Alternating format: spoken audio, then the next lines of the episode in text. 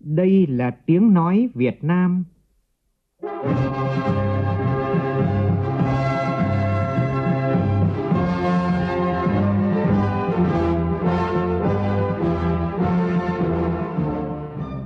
là tiếng nói Việt Nam, phát thanh từ Hà Nội, thủ đô nước Cộng hòa xã hội chủ nghĩa Việt Nam.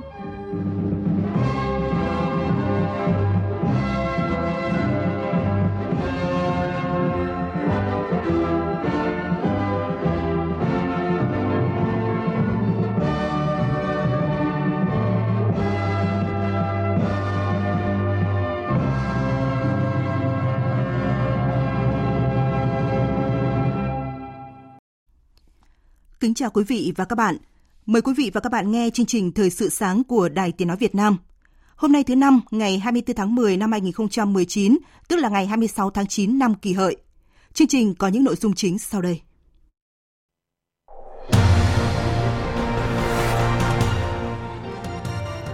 Tiếp tục chương trình kỳ họp thứ 8, hôm nay Quốc hội thảo luận dự án luật sửa đổi bổ sung một số điều của luật cán bộ công chức và luật viên chức và thảo luận báo cáo nghiên cứu khả thi về dự án cảng hàng không quốc tế Long Thành giai đoạn 1. Vấn đề các đại biểu Quốc hội và người dân quan tâm là phương án đền bù và tái định cư thế nào để hợp lòng dân. Giải quyết dứt điểm ùn ứ nông sản tại cửa khẩu Tân Thanh, tỉnh Lạng Sơn. Cục thuế thành phố Hồ Chí Minh chuyển hồ sơ vụ việc công ty cổ phần tập đoàn Asanzo trốn thuế cho cơ quan điều tra. Trong phần tin thế giới, hôm nay Thủ tướng Hàn Quốc Lee Nak-sun sẽ gặp Thủ tướng Nhật Bản Abe Shinzo với kỳ vọng cải thiện mối quan hệ song phương. Châu Âu đồng ý gia hạn Brexit nhưng chưa nhất trí được việc sẽ gia hạn trong bao lâu. Trong chương trình, biên tập viên Đài Tiếng Nói Việt Nam có bình luận bài học nào từ những tấm gương mờ.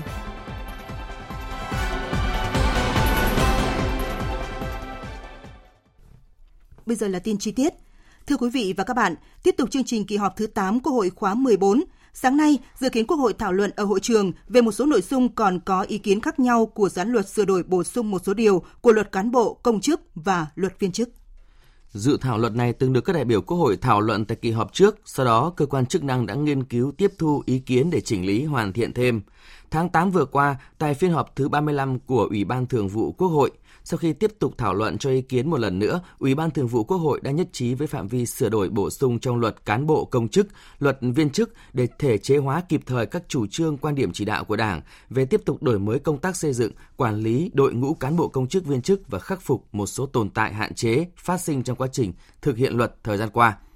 Ủy ban Thường vụ Quốc hội lưu ý một số vấn đề cần tiếp tục giải trình làm rõ như đối tượng là công chức, chính sách đối với người có tài năng về kiểm định chất lượng đầu vào công chức, hình thức xử lý kỷ luật đối với công chức, về xử lý kỷ luật cán bộ công chức đã nghỉ việc, nghỉ hưu, về thực hiện chế độ hợp đồng xác định thời hạn đối với viên chức tuyển dụng mới.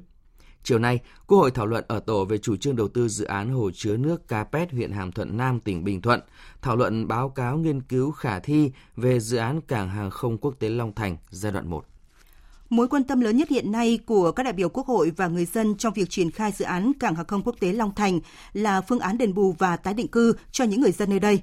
Đây là công việc khó khăn, vấn đề mà nhiều đại biểu quan tâm là làm thế nào để vừa đảm bảo tiến độ giải phóng mặt bằng, xây dựng cảng hàng không quốc tế Long Thành mà các phương án đền bù đều hợp lòng dân, đảm bảo an ninh trật tự và an toàn xã hội. Phản ánh của phóng viên Kim Thanh và Lại Hoa.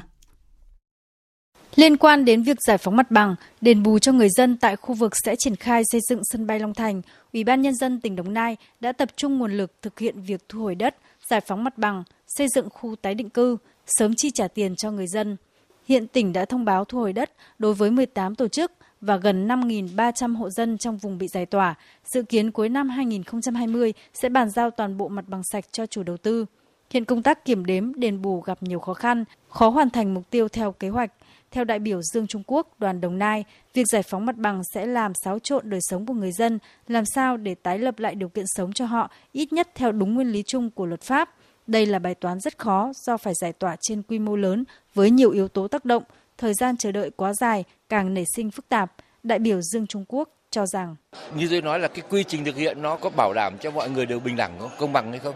Hay dẫn đến một cái thực tế rất là nghịch lý là cái người mà mà nghiêm túc thì lại chịu thiệt thòi. Nhưng quan trọng nhất là bây giờ ta phải tập trung đương nhiên phải có tập trung nguồn lực xong phải triển khai đồng bộ cùng với nó là phải ngăn chặn những cái hiện tượng lợi dụng những chuyện này để đầu cơ đất Do tính chất phức tạp, chính phủ đã tách một dự án riêng về giải phóng mặt bằng, bồi thường tái định cư hỗ trợ cho người dân với số tiền đền bù lên đến 23.000 tỷ đồng. Tuy nhiên, đất đai khu vực này thuộc sở hữu của nhiều đối tượng khác nhau, bao gồm cả đất không thuộc sở hữu người dân. Do đó, nếu không cẩn thận sẽ dẫn đến việc nhiều người lợi dụng mở rộng thêm diện tích và ký khống các văn bản để nhận tiền bồi thường và điều này là hết sức nguy hiểm, khó giải quyết tranh chấp. Đại biểu Lưu Bình Nhưỡng, đoàn Bến Tre nêu ý kiến giải phóng xong mặt bằng rồi, chúng ta đổ đất rồi, chúng ta ủi san ủi rồi, thì đó là càng khó mà giải quyết về tranh chấp. Cho nên đây là một cái trong những khó khăn rất là lớn. Đòi hỏi cái cán bộ phải có cái chuyên môn cao. Thứ hai là hết sức công tâm và phải có sự tham gia nhiệt tình và có trách nhiệm của cái người dân và cái sự giám sát của báo chí, của các cái cơ quan truyền thông vào. Còn nếu không thì nó dẫn đến chỗ là một mình một ngựa đến cái chỗ nào nó nảy sinh rất nhiều tranh chấp cũng cần phải tăng cường thêm cái năng lực giải quyết các cái tranh chấp lao động cho tòa án của huyện Long Thành mà thậm chí phải đo lỏng cái vấn đề mà giải quyết cái tranh chấp. Nhằm hạn chế tình trạng nông sản nhất là mặt hàng thăng long ùn tắc kéo dài tại cửa khẩu Tân Thanh, tỉnh Lạng Sơn đã chỉ đạo các lực lượng chức năng thực hiện các giải pháp đồng bộ với yêu cầu cao nhất là đảm bảo an ninh trật tự, thông quan nhanh chóng hàng cho doanh nghiệp. Tin của phóng viên Hoàng Khánh thường trú khu vực Đông Bắc. Để giải quyết tình trạng hàng hóa ùn tắc tại cửa khẩu Tân Thanh, Ban Kinh tế cửa khẩu Đồng Đăng Lạng Sơn và Cục Hải quan Lạng Sơn đã chủ động trao đổi với lực lượng chức năng phía Trung Quốc, tháo gỡ những vướng mắc, thống nhất tăng thêm giờ thông quan, nhanh chóng giải phóng hàng hóa. Đến cuối ngày hôm qua, tại khu vực cửa khẩu Tân Thanh, ước tính còn khoảng trên 200 xe container chờ làm thủ tục. Ông Tôn Văn Hà, Phó Chi cục trưởng Chi cục Hải quan Tân Thanh, Cục Hải quan Lạng Sơn cho biết. Ban quản lý cửa khẩu Po Chài Trung Quốc cũng như lực lượng hải quan Trung Quốc cũng đã kéo dài thêm thời gian để thông quan hàng hóa đưa vào Trung Quốc thêm 30 phút, có nghĩa là đến 19 giờ 30 mới đóng cửa khẩu, cũng đã tạo điều kiện cho cho cái số hàng hóa, nhất là những mặt hàng thanh long đã xuất sang phía Trung Quốc được gần 200 xe. Sáng nay tại xã Hoàng Quỳ, huyện Hoàng Hóa, tỉnh Thanh Hóa diễn ra lễ khánh thành nhà máy giết mổ chế biến gia cầm xuất khẩu Việt Avit Nhà máy có công suất giết mổ và chế biến 2.500 con gia cầm mỗi giờ, tương đương với 40 tấn mỗi ngày. Đây là dự án liên doanh với tập đoàn hàng đầu của Hungary thực hiện chế biến sâu về thịt gà với công nghệ tiên tiến nhất Việt Nam tính đến thời điểm hiện tại. Tin của phóng viên Sĩ Đức. Nhà máy giết mổ chế biến gia cầm xuất khẩu Việt Avis được thực hiện trên diện tích 60.000 m2 do công ty cổ phần nông sản Phú Gia và tập đoàn Matergus của nước Cộng hòa Hungary liên kết đầu tư. Tổng vốn đầu tư của dự án khoảng 300 tỷ đồng. Đáng chú ý là khu xử lý chất thải của nhà máy được xây dựng với công nghệ hiện đại, được xây dựng cả hồ nuôi cá để thử nghiệm độ an toàn của nước thải. Khi nước thải ra môi trường phải đảm bảo hợp vệ sinh. Nhà máy đi vào hoạt động sẽ tạo ra các sản phẩm nông nghiệp có giá trị gia tăng lớn, tạo việc làm trực tiếp và thu nhập ổn định cho nhiều lao động, tăng thu ngân sách cho nhà nước. Trong khuôn khổ hội trợ triển lãm thiết bị và công nghệ môi trường 2019 đang diễn ra tại Trung tâm Hội nghị Quốc gia Mỹ Đình Hà Nội – Sáng nay, Hội Bảo vệ Thiên nhiên và Môi trường Việt Nam, Trung tâm Truyền thông Cộng đồng Môi trường và Hiệp hội Công nghiệp Môi trường Hàn Quốc tổ chức Diễn đàn Hợp tác Công nghiệp Môi trường Việt Nam Hàn Quốc. Diễn đàn nhằm trao đổi kinh nghiệm trong việc ứng dụng các công nghệ mới thân thiện với môi trường của Việt Nam và Hàn Quốc nhằm bảo vệ môi trường và phát triển bền vững. Phóng viên Tạ Lan thông tin. Với chủ đề rác thải rắn, không khí và nước, Hội trợ triển lãm thiết bị và công nghệ môi trường 2019 hướng tới việc tìm kiếm các công nghệ thiết bị phù hợp trong công tác xử lý chất thải rắn, khí thải và nước thải nhằm hỗ trợ giải quyết vấn đề ô nhiễm không khí và ô nhiễm nguồn nước tại các thành phố lớn của Việt Nam hiện nay.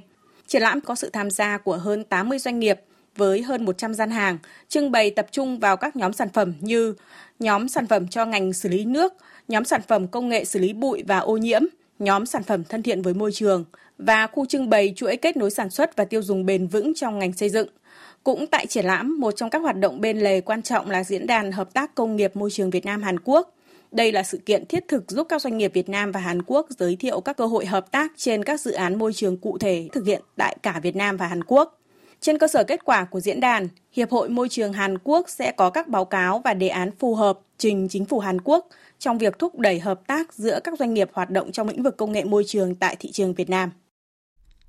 Về vụ sát hại thiếu nữ rau gà tại Điện Biên dịp Tết Nguyên đán vừa qua, Công an vừa có bản kết luận điều tra gửi Viện Kiểm sát Nhân dân tỉnh Điện Biên đề nghị truy tố 9 đối tượng trong vụ án hình sự đặc biệt nghiêm trọng. Công an kết luận nhóm Vì Văn Toán không được bà Nguyễn Thị Hiền trả món nợ 300 triệu đồng mua bán ma túy nên gây án với con gái 22 tuổi của bà này. Bên hành lang Quốc hội chiều qua, Thiếu tướng Sùng A Hồng, Giám đốc Công an tỉnh Điện Biên cho biết, bà Trần Thị Hiền, mẹ nữ sinh giao gà đã bị khởi tố một tội danh áp dụng biện pháp ngăn chặn mà vẫn không khai đúng bản chất của sự việc.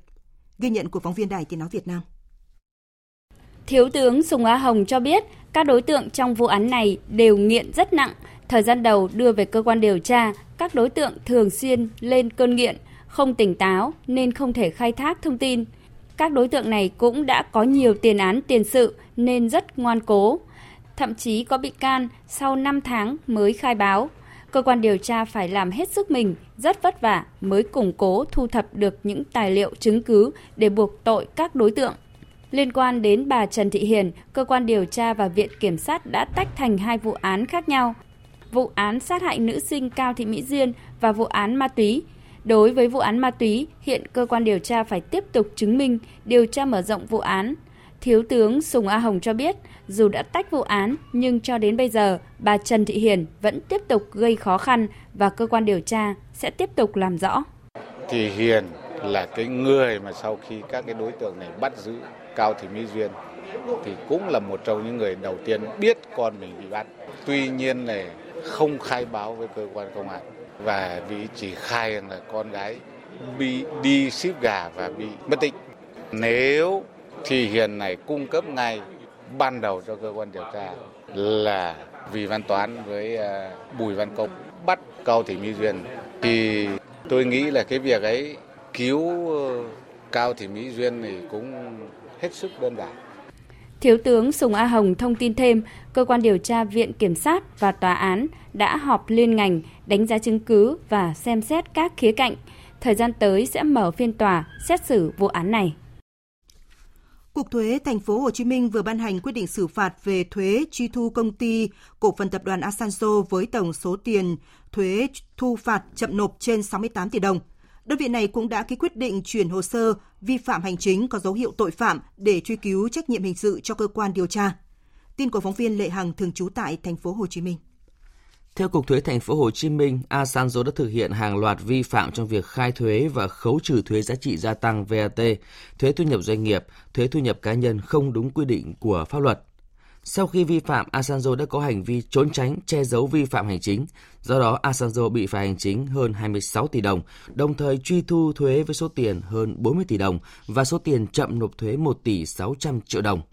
Do vi phạm có dấu hiệu hình sự, Cục Thuế Thành phố Hồ Chí Minh cũng đã ký quyết định chuyển hồ sơ vụ vi phạm hành chính có dấu hiệu tội phạm để truy cứu trách nhiệm hình sự về hành vi trốn thuế đối với công ty cổ phần tập đoàn Asanzo cho Công an Thành phố Hồ Chí Minh và Bộ Công an.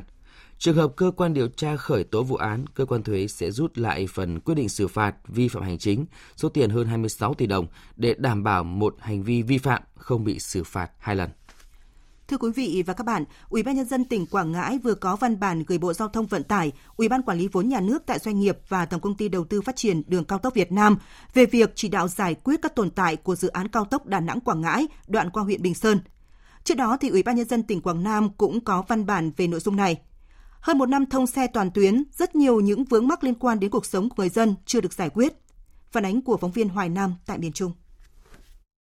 Theo phản ánh của người dân xã Bình Trung, huyện Bình Sơn, tỉnh Quảng Ngãi, quá trình thi công cao tốc, nhà thầu thi công mượn một số tuyến đường để vận chuyển vật liệu xây dựng gây hư hỏng xuống cấp trầm trọng.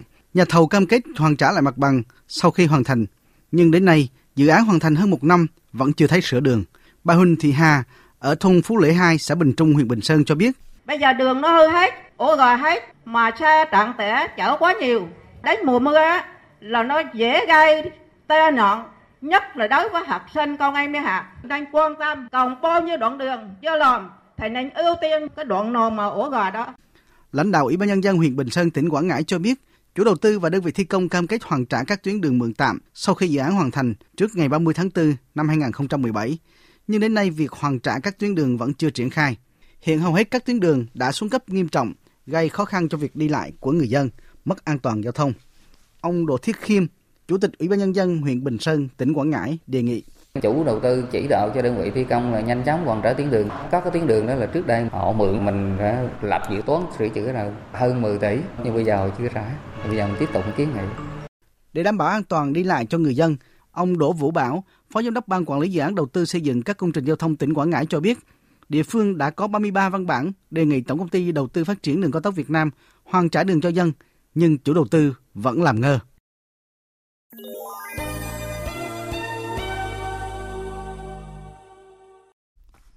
Chương trình thời sự sáng nay tiếp tục với phần tin thế giới.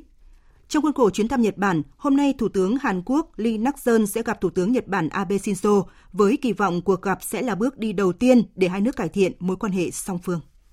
Thủ tướng Hàn Quốc Lee Nak-seon hy vọng cải thiện quan hệ đang căng thẳng với Nhật Bản. Dẫn phát biểu của Thủ tướng Lee nak trong cuộc gặp tại Tokyo với ông Fukushiro Nukaga, Chủ tịch Liên minh Nghị sĩ Nhật Bản, Hàn Quốc, cho biết – ông sẽ chuyển một lá thư riêng của Tổng thống Hàn Quốc Moon Jae-in cho Thủ tướng Abe Shinzo trong cuộc gặp với người đứng đầu chính phủ Nhật Bản vào hôm nay. Ông Nukaga kêu gọi Hàn Quốc xử lý vấn đề lao động cưỡng bức thời chiến một cách phù hợp. Sau đề nghị của Chủ tịch Ủy ban châu Âu Donald Tusk về việc gia hạn Brexit cho Vương quốc Anh, 27 nước thành viên EU về cơ bản đã đồng ý nhưng chưa nhất trí được việc sẽ gia hạn trong bao lâu. Phóng viên Quang Dũng tại khu vực Tây Âu đưa tin. Sau cuộc họp kéo dài 90 phút trong tối ngày 23 tháng 10 tại Bruxelles, đại sứ 27 nước thành viên Liên minh châu đã ra thông báo cho biết các nước này đồng ý với đề nghị của Chủ tịch Hội đồng châu Donald Tusk là sẽ cho phép Vương quốc Anh gia hạn Brexit thêm một lần nữa để tránh kịch bản Brexit không thỏa thuận có thể diễn ra vào ngày 31 tháng 10 tới. Tuy nhiên, các nước Liên minh châu vẫn chưa thể thống nhất với nhau về việc sẽ cho Vương quốc Anh gia hạn trong bao lâu. Hiện tại đang có hai luồng quan điểm liên quan đến vấn đề này. Một số nước, dẫn đầu là Pháp, chỉ muốn gia hạn Brexit về mặt kỹ thuật trong thời gian ngắn, thậm chí là vài ngày, để gây sức ép buộc Hạ viện Anh phải sớm đưa ra quyết định có ủng hộ thỏa thuận Brexit mới hay không. Một nhóm nước khác lại đi theo quan điểm của ông Donald Tusk và Cộng hòa Ireland là muốn Brexit được gia hạn thêm 3 tháng nữa, đến ngày 31 tháng 1 năm 2020. Thời hạn cụ thể về việc gia hạn Brexit sẽ được 27 nước thành viên Liên minh châu thống nhất trong những ngày tới tùy theo diễn biến trên chính trường Anh. Quyết định sẽ được đưa ra sớm nhất vào ngày 25 tháng 10 Tổng thống Mỹ Donald Trump tuyên bố dỡ bỏ trừng phạt đối với Thổ Nhĩ Kỳ sau khi nhận được đảm bảo Ankara sẽ ngừng vĩnh viễn chiến dịch quân sự của mình ở Đông Bắc Syria. Trong chuyến thăm Trung Quốc dự kiến diễn ra vào tháng tới của Tổng thống Pháp Macron, hai bên sẽ ký kết từ 30 đến 40 thỏa thuận hợp tác. Tổng thống Nga Vladimir Putin quyết định xóa khoản nợ 20 tỷ đô la Mỹ cho các nước châu Phi như một phần sáng kiến nhằm giảm bớt gánh nặng cho các quốc gia thuộc châu lục này. Hội nghị cấp cao Nga châu Phi lần thứ nhất diễn ra trong hai ngày 23 và 24 tháng 10. Hội nghị là một phần trong nỗ lực của Nga nhằm giành ưu thế trong kinh doanh và khôi phục ảnh hưởng ở châu Phi. Bên lề hội nghị, Tổng thống Nga sẽ gặp gỡ lãnh đạo của 8 quốc gia châu Phi, thảo luận nhiều vấn đề quan trọng ở khu vực Trung Đông và Bắc Phi. Phóng viên Hữu Bình theo dõi khu vực Trung Âu đưa tin, Hội đồng Quốc gia Áo hay còn gọi là Hạ viện chiều qua họp phiên đầu tiên kể từ sau cuộc tổng tuyển cử sớm để bầu một số vị trí chủ chốt tại nghị trường. Tuy nhiên, chính phủ mới vẫn chưa thể ra mắt do các cuộc đàm phán thành lập liên minh cầm quyền vẫn chưa đi đến hồi kết.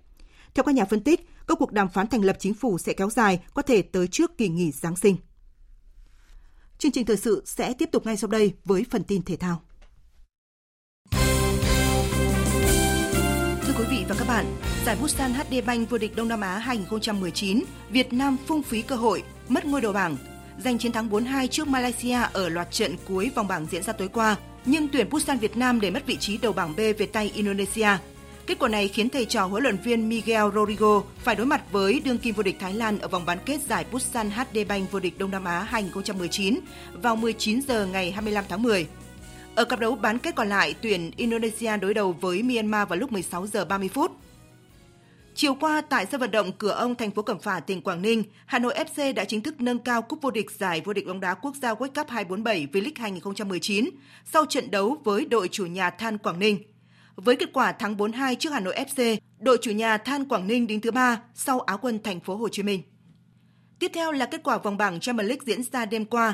Chelsea hạ Ajax vươn lên dẫn đầu bảng H Bàn thắng duy nhất của cầu thủ Michi Asuasi đã giúp Chelsea đánh bại Ajax Amsterdam ngay trên đất Hà Lan. Trên sân khách nhưng Liverpool đã dễ dàng để hạ gục Gen với tỷ số 4-1, trong khi đó Samburg để thua Napoli với tỷ số 2-3. Câu lạc bộ Inter Milan có chiến thắng 2-0 trước đại diện nước Đức Dortmund. Đại diện Tây Ban Nha, Barcelona có chiến thắng xít sao 2-1 trước đối thủ Slavia Praha.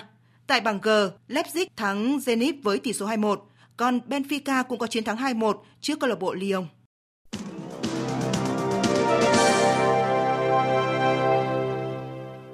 Thưa quý vị, thưa các bạn, chuyện một số cán bộ cao cấp và sĩ quan cao cấp trong công an, quân đội vi phạm kỷ luật kỷ cương của Đảng, vi phạm pháp luật của nhà nước khiến dư luận, đặc biệt là các đảng viên không khỏi suy nghĩ xót xa. Ảo tưởng về quyền lực, danh vọng, Sức hút của ma lực tiền tài, vật chất đã biến họ thành tấm gương mờ, thành những con rối trong tay kẻ có tiền, khiến họ bất tuân thượng lệnh, bất tuân luật pháp. Mỗi sai phạm, mỗi gương mờ là lại thêm bài học sâu sắc về công tác xây dựng Đảng, công tác cán bộ, một công việc gốc của Đảng.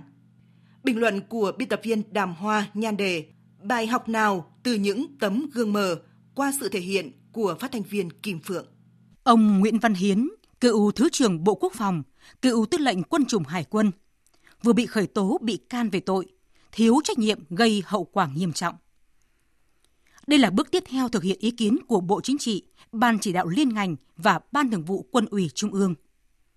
Trước đó, Viện Kiểm sát Nhân dân tối cao đã quyết định truy tố 14 bị can liên quan đến thương vụ Mobifone mua 95% cổ phần của AVG. Ông Nguyễn Bắc Son và ông Trương Minh Tuấn, cựu Bộ trưởng Thông tin Truyền thông là hai trong số 14 bị can đó. Các ông cựu Bộ trưởng, Thứ trưởng này có biết việc họ làm là vi phạm thẩm quyền, vi phạm pháp luật không? Có lường được hậu quả khi hành vi sai phạm của mình bị lộ sáng hay không? Ở cương vị ấy, chức vụ ấy không thể nói là không biết, thậm chí là rất biết. Vậy tại sao họ vẫn bất tuân thường lệnh, bất tuân pháp luật, bất chấp tất cả, kể cả nơm nớp lo sợ mất chức quyền danh dự hoặc sinh mệnh chính trị của bản thân? Phải chăng vì con số hàng triệu đô la họ có được do đi đêm đút lót? Phải chăng vì sự hứa hẹn nhấc vào vị trí này, vị trí kia? Và phải chăng vì những suất đất trị giá hàng chục, hàng trăm tỷ đồng? Hẳn là thế. Nên dù biết chủ trương chưa được phê duyệt, nhưng cựu Bộ trưởng Nguyễn Bắc Son vẫn nhắn tin gọi điện đến hàng trăm cuộc để thúc giục đẩy nhanh việc mua bán AVG. Cựu Bộ trưởng Trương Minh Tuấn biết sai mà vẫn ký. Cựu Thứ trưởng Nguyễn Văn Hiến buông lỏng quản lý để xảy ra nhiều sai phạm trong sử dụng đất quốc phòng. Lòng dân mừng vì đã đến lúc luật bất vị thân. Đến lúc điều lệ đảng, nguyên tắc của đảng không vị nể bất kỳ một đảng viên nào, đặc biệt đó là những cán bộ cấp cao. Đó là những người lâu nay tự cho phép khoanh mình trong vùng cấm. Đã đến lúc tính nghiêm minh của pháp luật được thực thi, khi người có chức có quyền phải chịu trách nhiệm lớn hơn trước pháp luật, trước đảng và trước nhân dân. Nhưng lòng dân không vui khi phải chứng kiến những người đã từng giữ vị trí cao trong đảng, chính quyền, chỉ đạo các cấp làm nọ kia, thậm chí là giao giảng đạo đức, lý tưởng cách mạng bị phanh phui sai phạm. Bởi họ hiểu rằng không dễ có những cán bộ có nhiều kinh nghiệm, bề dày thành tích, được đào tạo bài bản, được đứng trong hàng ngũ giường cột quốc gia. Họ hiểu rằng kỷ luật cán bộ có nghĩa là mất cán bộ, là thiếu hụt đội ngũ lãnh đạo trong sự nghiệp phát triển đất nước. Nhưng Đảng ta đã quyết tâm không thể không làm và cái đó là bài học đau xót, bài học đắt giá trong công tác xây dựng Đảng, công tác cán bộ, một công việc được coi là gốc của Đảng.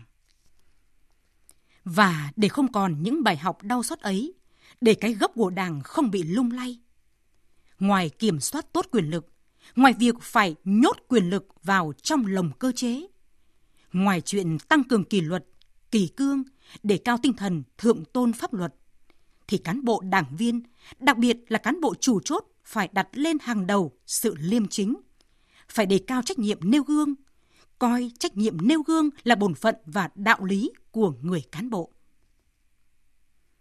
Chủ tịch Hồ Chí Minh từng cho rằng một tấm gương sống có giá trị hơn cả trăm bài diễn văn tuyên truyền. Và thực tế đã chứng minh, dân tin yêu Đảng, Đảng củng cố được lòng tin của dân, chính là từ những con người, những tấm gương, những việc làm cụ thể cho nước, cho dân. Vì thế, không thể thiếu tu dưỡng, rèn luyện, không thể quên trách nhiệm bổn phận trước Đảng, trước nhân dân. Nói phải đi đôi với làm, giữ nghiêm kỷ cương kỷ luật. Mệnh lệnh ấy, yêu cầu ấy phải được thực hiện một cách nghiêm túc. Có vậy mới ngăn chặn được tình trạng suy thoái về tư tưởng chính trị, đạo đức, lối sống. những biểu hiện tự diễn biến, tự chuyển hóa mới không làm xấu đi hình ảnh cán bộ đảng viên như thời gian qua. Quý vị và các bạn vừa nghe bài bình luận của biên tập viên Đàm Hoa nhan đề Bài học nào từ những tấm gương mờ. Dự báo thời tiết Tây Bắc Bộ có mưa rào và rông vài nơi, riêng phần Đông Nam có mưa rào và rông rải rác, gió nhẹ, nhiệt độ từ 20 đến 30 độ. Phía Đông Bắc Bộ ngày có mưa rào và rải rác có rông, riêng vùng đồng bằng có mưa vừa, có nơi mưa to và rông, đêm có mưa rải rác, gió Đông Bắc cấp 2, cấp 3, trời lạnh, vùng núi trời rét, nhiệt độ từ 20 đến 27 độ. Các tỉnh từ Thanh Hóa đến Thừa Thiên Huế phía Bắc có mưa rào và rông rải rác, riêng Thanh Hóa, Nghệ An có mưa vừa, có nơi mưa to, phía Nam có mưa rào và rông vài nơi, gió Bắc đến Tây Bắc cấp 2, cấp 3, nhiệt độ từ 21 đến 29 độ. Các tỉnh ven biển từ Đà Nẵng đến Bình Thuận, ngày nắng, chiều tối và đêm có mưa rào và rông vài nơi, gió nhẹ, nhiệt độ từ 23 đến 33 độ. Tây Nguyên ngày nắng, chiều tối và đêm có mưa rào và rông vài nơi, gió đông bắc đến đông cấp 2, cấp 3, nhiệt độ từ 19 đến 32 độ. Nam Bộ, ngày nắng, chiều tối và đêm có mưa rào và rông vài nơi, gió đông bắc đến đông cấp 2, cấp 3, nhiệt độ từ 24 đến 34 độ. Khu vực Hà Nội ngày có mưa vừa, có nơi mưa to và rông, đêm có mưa rải rác, gió đông bắc cấp 2, cấp 3, trời lạnh, nhiệt độ từ 20 đến 26 độ. Dự báo thời tiết biển, Bắc Vịnh, Bắc Bộ có mưa rào và rải rác có rông, trong cơn rông có khả năng xảy ra lốc xoáy. Tầm nhìn xa trên 10 km giảm xuống 4 đến 10 km trong mưa. Gió đông bắc cấp 5 có lúc cấp 6 giật cấp 7 biển động. Vùng biển từ Quảng Trị đến Quảng Ngãi và vùng biển từ Bình Định đến Ninh Thuận không mưa, tầm nhìn xa trên 10 km, gió đông bắc cấp 3 cấp 4. Vùng biển từ Bình Thuận đến Cà Mau có mưa rào rải rác và có nơi có rông.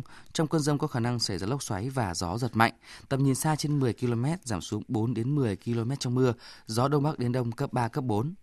Vùng biển từ Cà Mau đến Kiên Giang có mưa rào và rông rải rác, tầm nhìn xa trên 10 km giảm xuống 4 đến 10 km trong mưa, gió nhẹ.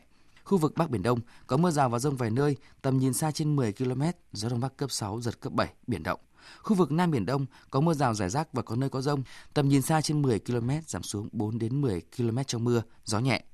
Khu vực quần đảo Hoàng Sa thuộc thành phố Đà Nẵng không mưa, tầm nhìn xa trên 10 km, gió đông bắc cấp 4 cấp 5. Khu vực quần đảo Trường Sa thuộc tỉnh Khánh Hòa có mưa rào rải rác và có nơi có rông, tầm nhìn xa trên 10 km giảm xuống 4 đến 10 km trong mưa, gió nhẹ. Vịnh Thái Lan có mưa rào và rông rải rác, tầm nhìn xa trên 10 km giảm xuống 4 đến 10 km trong mưa, gió nhẹ. Những thông tin về thời tiết vừa rồi đã kết thúc chương trình Thời sự sáng nay của Đài Tiếng Nói Việt Nam. Chương trình do biên tập viên Lan Anh và Phương Anh thực hiện với sự tham gia của phát thanh viên Sơn Tùng, kỹ thuật viên Trần Tâm, chịu trách nhiệm nội dung Nguyễn Mạnh Thắng. Cảm ơn quý vị và các bạn đã quan tâm theo dõi.